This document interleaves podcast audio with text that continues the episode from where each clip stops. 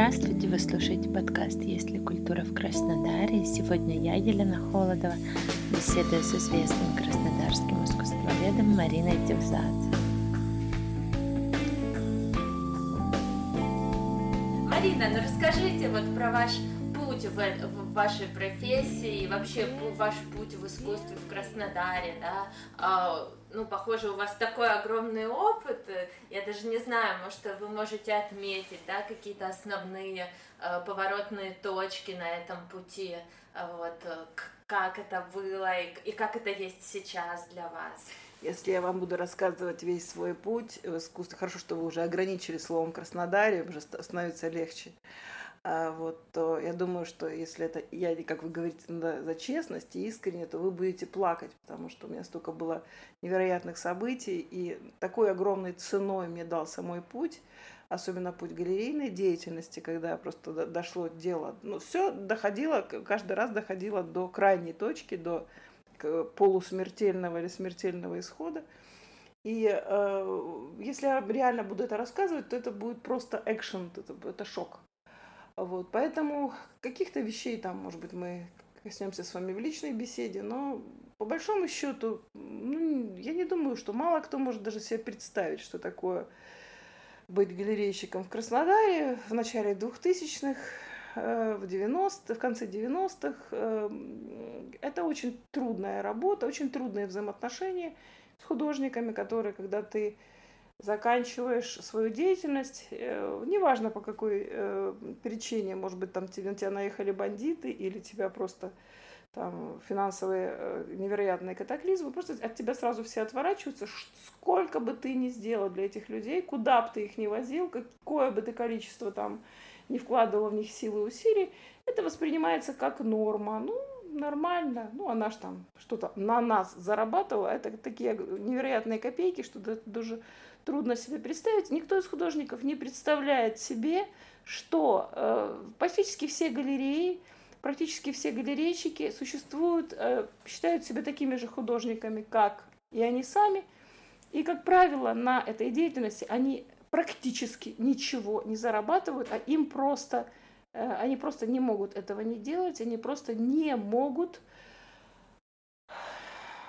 не э, соприкасаться с искусством. Это ровно такая же деятельность, как деятельность художника, и никаких, ни о деньгах. Это деньги только для оплаты аренды, может быть, для оплаты там, сотрудников, и все, и ноль прибыли. И ноль прибыли практически был всегда. А не, ну, то, то есть то, как вот у меня э, сестру мою, Машу Макарову, спросил ее гитарист Хамич, сказала, Маша, хочешь, не, можешь не петь, не пой. То есть она не может не петь, она должна петь. Вот то же самое мне, можешь не мутить эти проекты, не мутить, а я не могу не мутить. Вот. И если даже мне вот перекрыли, сейчас у меня перекрыто э, проект искусства, у меня начинает там вот выстреливать в проекте образовательном. То есть вот это вот творческое основание, оно в каждом человеке, его перекрыть невозможно, оно прорывается, оно как трава через Э, асфальт лезет и сносит все просто. И я думаю, что вы это прекрасно понимаете. Да, очень интересно. А, просто столько хочется спросить на самом деле. А вот можете рассказать, вот да, э, про, про вашу галерею? Вы же ее не раз открывали, закрывали. И вот планируете ли еще когда-либо в будущем к ней вернуться? Оно все какое-то живое, я к, к ней отношусь как к совершенно живому какому-то объекту. Оно, она хочет открывается, она хочет закрывается. Я просто при ней присутствую, мне интересно за этим наблюдать. Вот, в этот раз она просуществовала всего полгода. Вот, ну вот такая вот ситуация. То есть э, некая, некая такая вот магическая сила галереи лестница – я не знаю, э, что будет дальше, но на сегодняшний момент она выполнила какую-то определенную функцию. Тоже очень, ну, я считаю, что очень нечестно с ней поступают. То есть огромное количество художников просто даже не упоминает о своих э, выставках в галерее «Лестница» в разные периоды. Просто пишут «выставка такая-то в Краснодаре». Много наших высокопоставленных художников, такие как группировка ЗИП и так далее, как-то мало говорят о том, что они тоже выставлялись у меня, в чем довольно много. Ну вот я не знаю, почему-то э, видимо, есть какие-то судьбы людей и судьбы галерей, которые должны быть знаете, как бы уничтожены для того, чтобы что-то другое родилось. То есть это вот так тебя сожгут после праздника. Это вот про меня. Это типично про меня. Я очень удивилась, когда вы ко мне подошли и сказали, что хотим взять у вас интервью, потому что художники какие-то о вас говорят. У меня был шок, потому что я практически уверена, что ни один художник ничего про меня не скажет, потому что, как правило, списывают как расходный материал.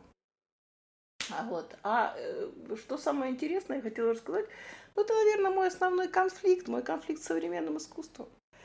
А, тот самый конфликт, который я не могу в себе разрешить. У нас очень интересная подруга есть, она э, ее зовут Светлана Василенко. Она сейчас делает интересный фильм, снимает фильм а, называется он «Мастер Маргарита», все прекрасно знаете. Она очень так, э, у нее такой нестандартный подход к съемке на телефон с профессиональными актерами, очень интересно. Я там буду играть какую-то роль смешную. Вот. И э, мы пообщались, она собирала всех в ресторане, все было так здорово. И мы пообщались немножко со Степой Субботиным. Так получилось, что мы с ним соприкоснулись. Вот разговор о современном искусстве, это какие-то наши наболевшие. То есть он как бы в крыле полной моей оппозиции, я в полной оппозиции к нему. И э, я говорю, я, я не могу, я не принимаю современное. Ну, вся, вся моя суть его отторгает просто, хотя я очень близка была с современным искусством. Он говорит, ну, наверное, потому что ты различаешь э, вот, классику и современное искусство, а их нужно синтезировать для меня, меня это в голове не умеет. Говорит, да, наверное, ты прав, но я не представляю, как это, как это в голове может уместиться классика и современное искусство, как они могут синтезироваться. Это все равно, что огонь со льдом. То есть это, вот. И вот эта вот основная проблема, она вызревала очень долго в моей голове, и она является вот такой вот трагической, скажем так, потому что сотрудничая с ребятами, сотрудничала довольно долго и занималась конкретно, последняя лестница на Рашприсков занималась проектами только современного искусства. Э, делала ребятам, вот с ЗИПом я делала ЗИП-анатомия, где провела четыре выставки. И ну, много было проектов, э, связанных с современным искусством в это время. И э, все тяжелее и тяжелее мне было от одной выставки к другой, хотя я понимала вот их как раз Умом я понимаю эстетическую ценность. Умом я понимаю уровень дизайна. Умом я понимаю, насколько это красиво. Действительно красиво. То есть там эти две палки прибитые там где-нибудь в правом нижнем углу. Я вижу, когда они красивы, и я вижу, когда они некрасивы. Я вижу, когда это халтура, я вижу, когда это произведение искусства. Я это вижу. Но мне от этого не легче. То есть я вижу это внутреннюю составляющую. А внутренняя составляющая, она иногда она приемлема, иногда она чудовищна. То есть я во мне вот это вот, вот этот душевный индикатор, как бы счетчик вот этой душевности и духовности, он всегда присутствует. И когда я на некоторых выставках мы ходили, сидели, да, абстрактных там или каких-то, мы сидели, пили чай, нам не хотелось оттуда уходить. А на некоторых мы просто проскакивали в выставочный зал и запирались в кабинете, потому что такая была тяжелейшая энергетика. И вот после последней выставки они как-то мне шли по нарастающей, все тяжелее, тяжелее, тяжелее, тяжелее. И в последний момент это был полный сейшн. Э, я не буду называть имен художников, но они сами это знают. Это было просто какое-то... Они были все невменяемые, просто я даже не подстраховалась, я была одна в галерее. Это было просто невменяемое состояние, невменяемая выставка. И человек, э, он был татуировщик местный, он просто подошел ко мне, я его почти не знала, он говорит, я вас спасу, я сейчас их всех уведу. И он там что сказал вам, что у него там что-то есть запрещенная, и они все, как я так вот, как зомби за ним ушли. Вот, я закрыла за ними дверь, и через заднюю дверь, у меня задняя дверь была, просто бегом бежала по огородам, потому что я, они, они были просто невменяемы. И этот человек погибает через несколько часов, он просто погибает, его сбивает машина э, вот от татуировщика, который увел их всех. И для меня это был знак. Я после этого закрыла галерею, и я просто поняла, что я не буду больше. То есть, понимаете, современное искусство, я понимаю, что вы его все очень любите. Я понимаю, что оно как бы символизирует свободу, оно символизирует вкус хороший, оно символизирует очень много каких-то, ну, действительно эстетических красивых вещей, но э, современных, в нашем понимании современным, но э, я вот, э, знаете, вот, это и люди что же и люди определенного, определенной манеры поведения, люди определенного э, манеры общения, они очень талантливые. Э, я понимаю, что они талантливые. я понимаю, что, ну, вот, ну, не принимаю я круг этих людей, причем они мне близки, причем я их люблю даже, могу сказать, но не знаю, каждый раз, когда выкладывает Ваня Дубяга там свои картинки э, с матерными словами, я просто вижу, что это гениально. Вот, но суть, суть эту не могу принять. Вот такая вот у меня, то есть я очень трагическая личность в русской истории. Вот и когда я закончила и ушла из этой галереи, э, что делать? Я осталась одна. Вот там Коля Мороз. Мы раньше, э, они даже как-то в шутку один раз назвали нас с Колей Морозом мамой и папой. Ну, это такая была временная шутка. Потом мама с папой разошлись, Коля начал мутить, мутить типографию. Они очень серьезно ушли в серьезные сферы но Коля и стоял э, в основании вот этого всего проекта, и он этот проект забрал и дальше пошел. А я как бы чуть-чуть прикоснулась к ребятам. И я осталась одна, потому что, ну вот, в принципе, то, что они делали, мне было неприемлемо. А что, а в Краснодаре кто? Визажисты, мастера натюрморта, мастера портрета, ну кто? Все, вот, и я начала из них делать художников своих. Не знаю, обидятся они или нет, но я начала э, делать. У меня произошло 9 проектов. Э, я начала их учить э, делать нестандартно, мыслить. Первый проект у нас был просто мы огромного размера. У вас, получается, была школа, да? да. Вы их туда позвали, и ну, вы это, их стали это, это не школа, это не, не одна группа. Эта группа менялась, варьировалась. Угу. Вот. Но костяк основной был, да. И первая, э, первая, наверное, выставка была просто, я брала этих художников и учила, просто, просто они должны были сделать очень большие свои автопортреты, там, там двухметровое лицо. Это уже было очень сложно, потому что для человека, который привык там, по стандарту делать какие-то вещи, для них уже им было очень трудно. Они все это сделали, это порядка 25 человек. Ну, э, в принципе, у меня авторитет был, поэтому мне не трудно было с ними общаться. Вот. И были очень талантливые, были очень интересные. Вот. Очень. И потом был проект, я уже даже забыла их всех. Были проект конкурс, был проект Альгамбра. Мы с ней очень долго возились, мы ее возили в Москву, мы ее показывали в испанском посольстве. В Москве они взяли нас. Но это Альгамбра, это вот, Гранада, этот э, испанский знаменитый дворец. И основная, мне просто понравилось это слово.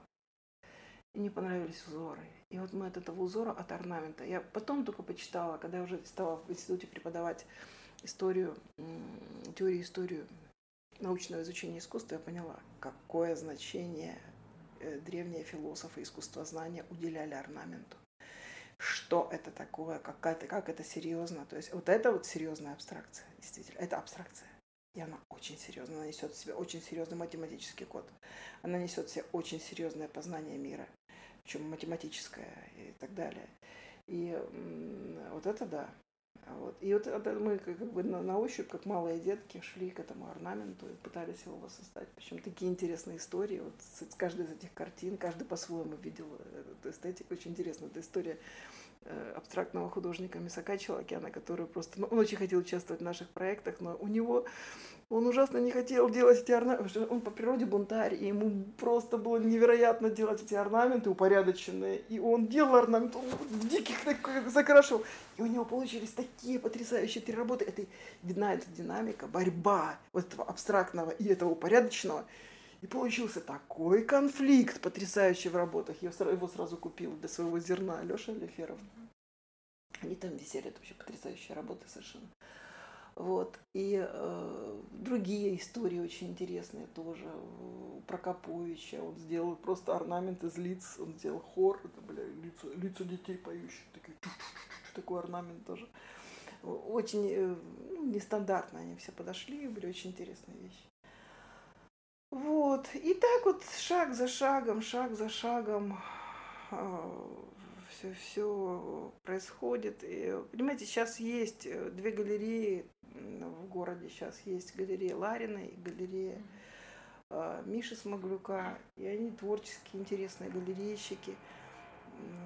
Понимаете, как никто не занимается с художниками. И не, не, не потому, что я просто знаю, что огромное количество людей воспримет это в штыки, как это мы сами по себе. Сами-то сами, да, это понятно, но э, без среды вы ничего не создадите. Вам нужно... Э, то, что я делала, я создавала среду. Ну, среда, причем, она должна быть непростой, она должна быть очень насыщенной. То есть огромное количество людей талантливых, объединенных какой-то одной идеей. Ну, вы меня извините, конечно, это, мне смешно даже сравнивать вот, себя с Дягилевым, это очень смешно, и это очень несоизмеримо. Ну, вот. в рамках, но, в рамках, да, в рамках, в рамках, в рамках, да, микро, микросистемы, микросистемы, какой-то микро, микро. Нашего Пускай, да, ну, муравейники же они разные бывают, там грандиозные бывают, масипусенькие. Но без этого востребованность, они востребованы в этот момент. Они, да, понятно, может быть, мы не продаем ничего, но в этом есть э, замысел, идея, востребованность, то есть они как-то продвигаются, они, они между собой, как рой пчел, возятся. И они растут. Они э, берут у кого-то, тырят идеи, тот тырит у того, тот тырит у того, они происходят. И это происходит процесс. Я прекрасно понимаю, мне все говорят, что все замерло. Все замерло, как бы ты исчезло, все замерло. Вот, я не хочу на себя брать, честно, я честно, совершенно не лукаве, не хочу брать на себя эту функцию, что я исчезла, все замерло. Замерло, это совершенно не значит того, что там что-то там произошло магическое, но, но факт. Э, то есть здесь это просто факт. Вот. И э, это называется простым словом мутить. Ты мутишь, это как взбивать воду в блендере, значит, все, оно, оно начинает все двигаться. Не мутишь, не начинает. Ну, а очень возможно, то есть вот вы там появляется, Даша Ференко, там многие другие появляются, очень свежие, молодые люди. Леша Верзунов с потрясающими философскими лекциями невероятными вот, э, вы ему будете мутить, то есть вы будете что-то взбивать воду в тупе. Ну, видимо, может, наступает в другое время, уже старенькое для всех этих вещей. Вот. И кто-то другой будет мутить. Вот. Ну, сейчас какой-то период затишья, может быть, накопление материала, накопление какого-то качества. Вот. Ну, я практически уверена, что будущее за классическим искусством. За классическим современным искусством. Как это может выглядеть, я не знаю. Но оно должно выглядеть именно так. Мне кажется, что мужику должно нравиться ваше искусство. Мужику. И оно должно иметь столько уровней, чтобы оно нравилось и аристократу, образованному, крутому, и мужику. Вот если ваше искусство будет нравиться и там, и там, ну, мужику, может, не совсем, но он должен что-то в этом понимать, потому что, конечно, вообще все искусство аристократическое всегда было, с времен Древней Греции, всех э, философов и всего, всего прочее. Но мужик в нем присутствовал, может быть, как какая-то идея в демократии. Тоже демократия, что такое? Ну, были там эти мужики, голосовали, они ничего не решали, но они голосовали, то есть или у Пушкина, да, он все равно соприкасается с русскими сказками, с русскими. То есть классика, она каким-то образом все-таки имеет эту ссылку к мужику. Они а не только вот эти вот перформа, перформа, перформансы, которые вот только рассчитаны на круг избранных. Вот какая-то ссылка на мужика должна быть. То есть вот это и есть классика, когда все-таки мужик подразумевается. Может быть, каким-то образом очень простым, может, очень сложным. Говорит, господи, забыла, кто это сказал. Он какой-то очень-очень классный, крутой из Древнего Рима. Он сказал, что нет, позже. Мужик всегда поймет аристократа, а аристократ мужика, но между ними всякое говно. То есть это вот мы с вами, наверное. Вот, да. Но все-таки мы, наверное, аристократ. Вот, и вот трагедия, моя личная трагедия, я не смогла нащупать это. Я пыталась как-то, но не смогла нащупать. Но мне кажется, что нужно двигаться и нужно находить новые, новые, новые, новые какие-то формы искусства. И оно должно быть все-таки куда-то из недр. Должен быть гений нации. Не гений Васи, Пети там, а гений нации должен быть. Я так рада, я так благодарна судьбе и Богу за то, что я сейчас преподаю э, в Институте, культуры историю искусства, научные методы изучения искусства. Через меня проходит эта мировая философия, через меня проходят все тенденции. Я причем их разжевываю, начинаю сама для себя разжевывать, разжевывать студентам понимание искусства, начиная от Платона, и вот все, все, все это вот эпоха Возрождения, и я начинаю понимать, боже мой, сколько мы упускаем Потому что в той же типографии, вот я знаю, что историю искусства не читали, начиная с 19 века. Они не... Современное искусство отрицает классику. Э, ну, это началось еще в начале 20 века. Не знаю, не помню с кого, кто там начал это все. Это, э, они начали защиты классики, И своей защитой классики они начали отрицать. Вот, Венский кружок, по-моему, Бильдер, Бильдебрант и вот вся эта штука. Вот, и э, сейчас пришло к полному отрицанию. И получается так, что, знаете, отрицая классику, ты же должен знать ее. Отрицай. Но ты ее узнай и отрицай. Вот я ее познал полностью, я отрицаю. Или там как атеист. Ну да, ты атеист. Ты, понимаешь, что такое христианство? Да, я понимаю, я его не принимаю. Ну, это понятно, да, мы тебя уважаем, что ты там. А когда ты отрицаешь, не зная, это смешно. Это смешно. Поэтому ты, я вот пытаюсь студентам тоже это объяснить.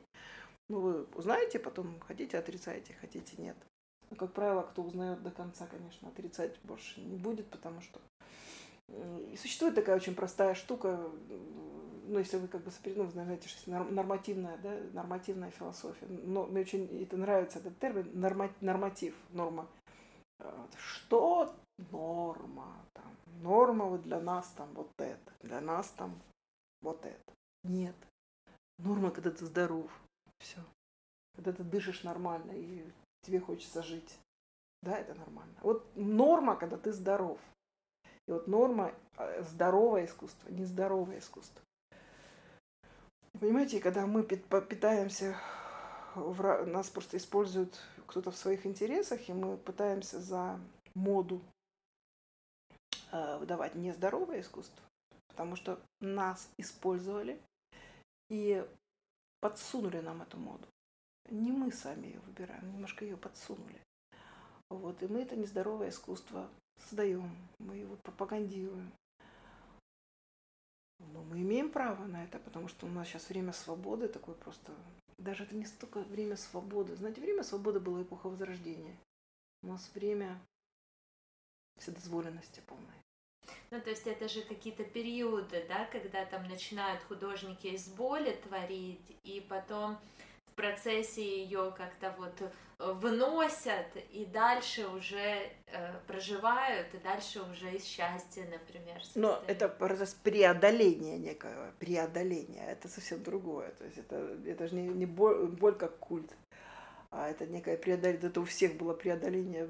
Возьмите Микеланджело, то есть по большому счету вы посмотрите просто на все его скульптуры, на всю Сикстинскую капеллу. Человек, жил как бомж. Он был очень богатым человеком. А почему жил как бомж? Почему он никогда не мылся? Не потому, что была такая мода в то время, а потому что он себя смирял. То есть он был чистым геем. Причем это видно просто по его страсти просто к мужчинам.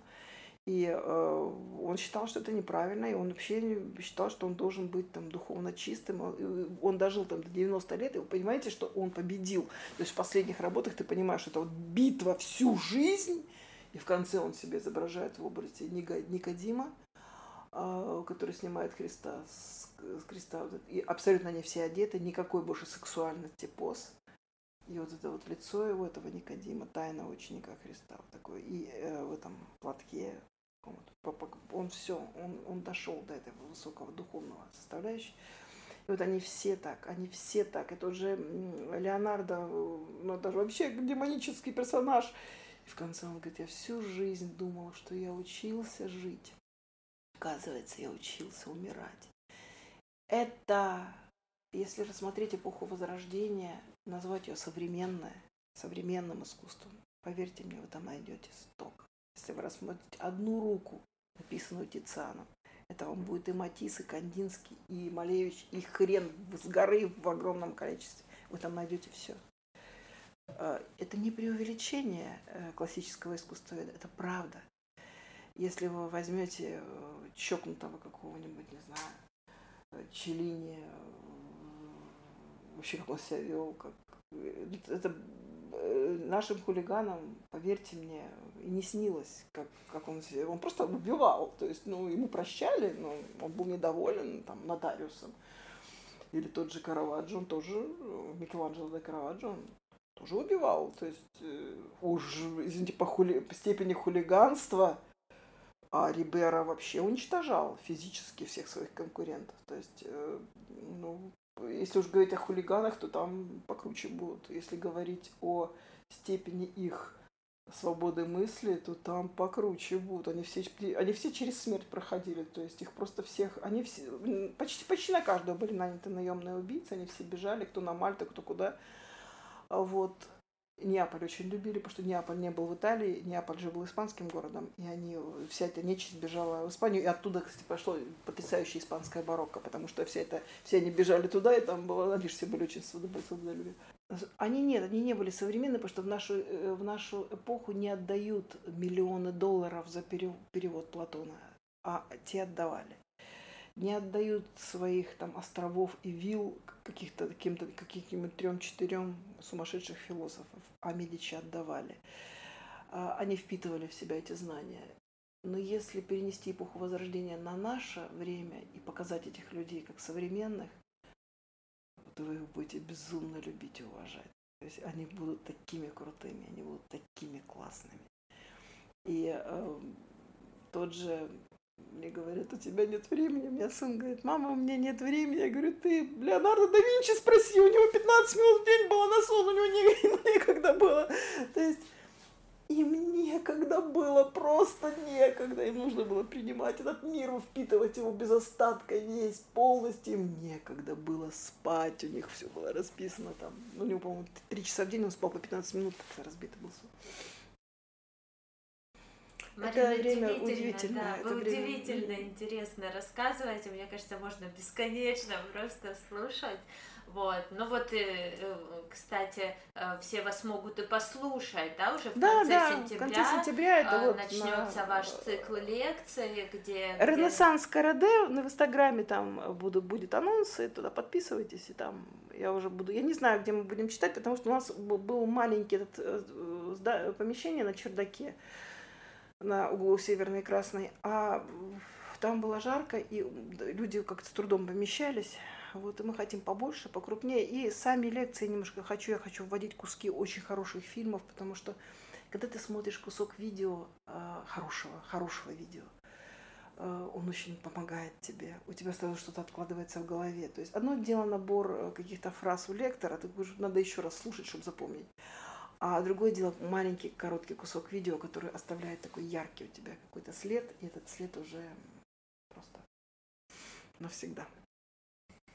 Марина, и вот я еще хотела бы спросить, вы же вели свою выставочную деятельность не только в Краснодаре, то есть и по всей России, и за границей. Нет, за границей я не вела. Нет, только по России, да? Mm-hmm.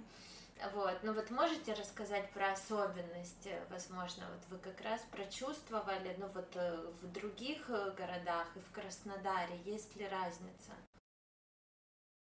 Ну, разница есть, конечно, потому что если брать э, каждый город, мне кажется, в каждом городе будет все одно и то же, потому что, ну, будет какой-нибудь художник, великий экспрессионист, будет какая-нибудь банда у власти – которые не дают продвигаться другим. Это всегда и везде. Это и в музыке, и в искусстве, и в разных городах. Как правило, кто один поднимается, он не, не пропускает потом других.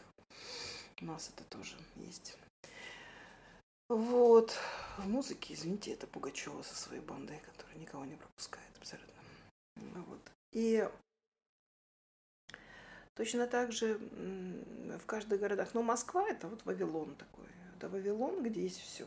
Ну, то есть действительно все, если ну, ну, так получается, что действительно вот вся Россия в ней присутствует, ну, за какими-то э, крошечными, может быть, исключениями. Э, конечно, но опять-таки определенная политика. То есть мне очень не нравится политика. Ну, сейчас тоже меняется все. Мне не нравится политика вот этих вот ведущих наших э, выставок, ведущих наших э, деятелей.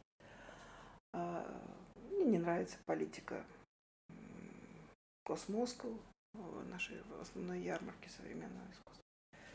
Хотя последний раз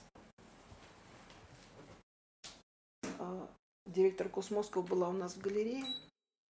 Я оставила свою визитную карточку, но это уже было поздно, потому что галерея уже закрылась. И вы знаете, наверное, Какая политика? Это все это связано напрямую с политикой.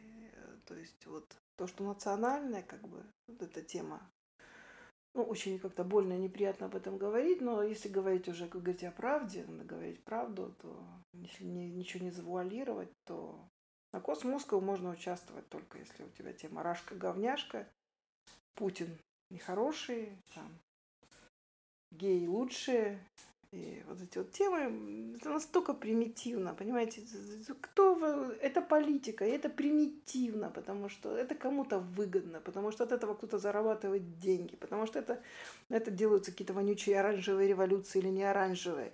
Кто-то продвигает свои интересы. И это настолько мерзко. А искусство всегда было вне этих тем оно было вне. И когда наши ребята, которые там попадают туда, лежут там задницы, только для того, чтобы куда-то пробиться вот на эти все темы, не знаю, мне от этого тошнит. Мне от этого тошнит. И кто умудряется как-то там удержаться в этом современном искусстве без политики, ну, я их очень уважаю. А можете назвать? Ну, и я понимаю, что очень критикуют э, моих э, дорогих ресайклов, но я думаю, что они это смогли сделать. Они успели проскочить до того момента, когда зипы пришли к власти, и после уже они никого не пропустили. Ребята успели проскочить, и э, зипы их недолюбливают. И мне кажется, что то, что они вот у них очень близко к фигуративу, к какому-то там даже реализму, можно сказать, такому фото, а, какие-то их скульптуры, но они, а, они, во-первых, честны, а во-вторых, они, а, вот у них нету заказа, такого жесткого заказа на их искусство. То есть они все-таки внутри себя свободны. А, знаете, мы подавали на Космоску заявку с потрясающими портретами огром, огромного размера.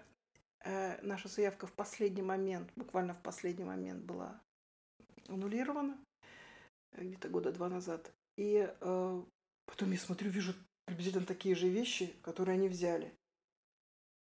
Боже мой, ну почему? Это же то же самое. А там было написано бомжи, русские бомжи. То есть нужно было, нужно было правильно назвать. Вот русские бомжи. То есть вот тема рашка, рашка, говняшка. Вы знаете, мне от этого очень тошно. То есть искусство всегда было вне, настоящее искусство всегда было вне этих вещей. И, а искусство, которое с этим связано, ну это вот соцреализм, так это тот же самый соцреализм. Что вы делаете, ребят? А, я закрыла галерею где-то в в 2005, я помню, у меня был очень тяжелый период э, вот, финансовый. И когда я вернулась, я видела здесь вот огромное количество современного искусства. Я была шокирована, потому что его не было. Его не было пять лет назад. Его не существовало. А вдруг оно резко появилось. Я разговаривала с одним КГБистом, очень хороший дядька, алкоголик уже хронический, но э, на кухонные разговоры такие он говорил. Марина, это вброс. Вот, э, я ужасно смеялась, но это именно он и есть. То есть, по большому счету, вот это вот то, то, что я много лет знала, вот этот Краснодар, эту Россию, это не родило современное искусство. Это совсем другое. А современное искусство, как говорит этот алкаш, это вброс. То есть это действительно пришло извне вместе с политикой. И, э, понимаете, как бы э, как песню не будешь крутить, оно так есть. Поэтому вот для вас, новых творческих людей, вам нужно научиться вот сквозь зубки, зажав зубки, сквозь слезки, поплакав, увидеть в, этом, в этой немытой России то, что можно было бы каким-то образом воспитало, вот каким-то образом вас вдохновляло вот с вашим знанием, вот перформативным, с вашим знанием там, всех э, тонкостей актуального искусства и так далее. Вот научитесь видеть. И вот это вот, кстати, вот победитель инноваций Павел Отдельнов, вот он именно в, этом, в этой, вот, то есть он смог синтезировать каким-то образом эту немытую Россию с этими странными многоэтажками, с неким вот этим вот моментом искусства. Я так рада, что он завоевал там главный приз, потому что, ну, все-таки ветер дует уже в другую сторону. Все-таки вот эти вот э, идеи политические уходят на второй план, и все-таки вот, вот все-таки искусство несет в себе этот свежий ветер. Это очень, очень здорово. Марина, вот еще такой, наверное, не очень удобный вопрос, но вдруг, mm-hmm. вот, а, с ну, из краснодарских художников, в ком вы видите будущее? Вот вы про ресайклов, да, рассказали, но ребята, они это уже скорее, они ну, они хоть да, из Краснодара, но они уже совсем не краснодарский mm. уровень, они уже мировой уровень, они не здесь, да, а вот э, из тех, кто сейчас в Краснодаре, а, вы знаете, я не буду называть, mm-hmm. я назову одно имя, но я не буду называть других, их еще человек пять, наверное.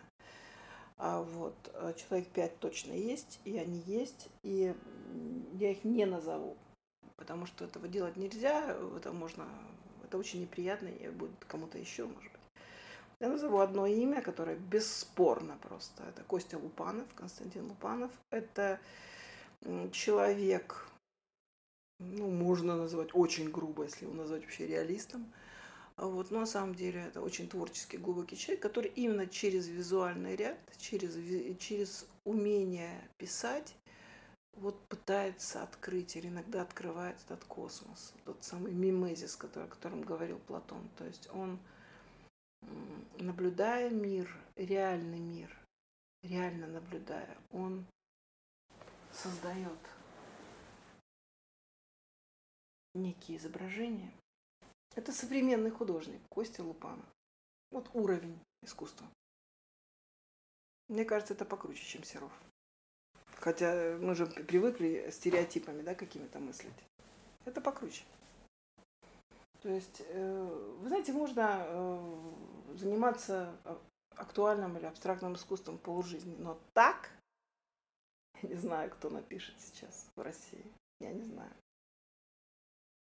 Вот поэтому этот, этого классика, так я все-таки в тенденции классической, э, я очень-очень уважаю, и это будет всегда в цене, это будет всегда, бесспорно, не знаю, какие там времена настанут. Простое изображение. Причем самое интересное, что этот человек очень простой, которого он изобразил, он не, ему не понравился этот портрет, и он его не купил. И когда я свои восхищения написала, Костя, это, Серов это говно по сравнению с тобой, вот, а он сразу, сразу его забрал и заплатил ему деньги. Он говорит, Марина, спасибо! Сразу этот портрет ушел просто. Человек не врубился вообще, что это гениально. А можете еще сказать, что бы вы посоветовали начинающим художникам краснодарским, которые делают свои первые шаги э, в этом направлении, вот, э, где, куда им смотреть, да, э, чтобы развиваться здесь, в Краснодаре, ну вот. Э... У меня два совета. Первый совет, если ты не уверен в том, что ты хочешь стать художником, брось, просто брось, потому что это чрезвычайно трудный путь. Э, картины сейчас не продаются вообще. В условиях кризиса это вообще ноль. То есть ты э, нищий, ты потенциальный бомж. Вот, поэтому кто может, бегите. Бегите оттуда и уходите в дизайн, в рекламу, там, развивайтесь как-то в какие-то другие сферы. Но если вот у вас происходит та же тема, как вот у Маши, я не могу не петь, если ты не можешь не делать, а, ну тогда, не знаю, в Инстаграм мне напишите. Вот я, честно, недавно разговаривала с девочкой, которая просто вся квартира завешена картинами.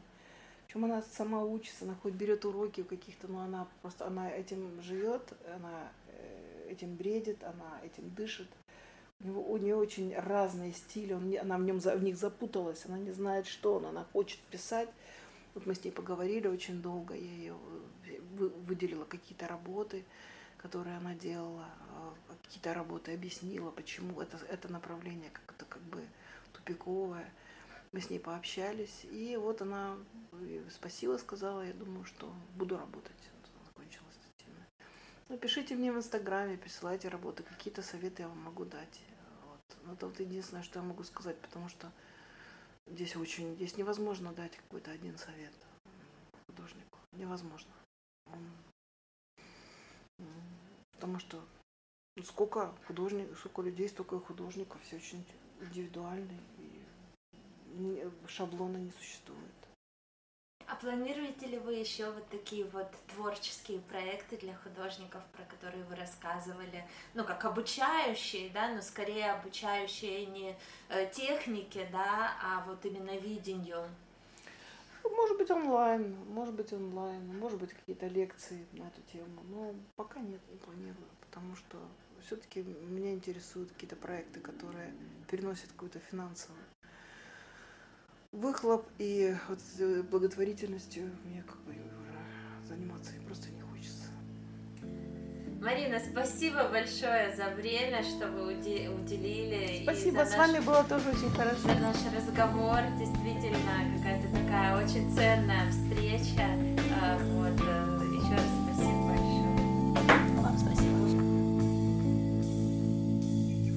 А вы слушали подкаст «Есть ли культура в Краснодаре?» Спасибо за то, что вы с нами. Подписывайтесь, ставьте звездочки. И до скорого. Назад, улететь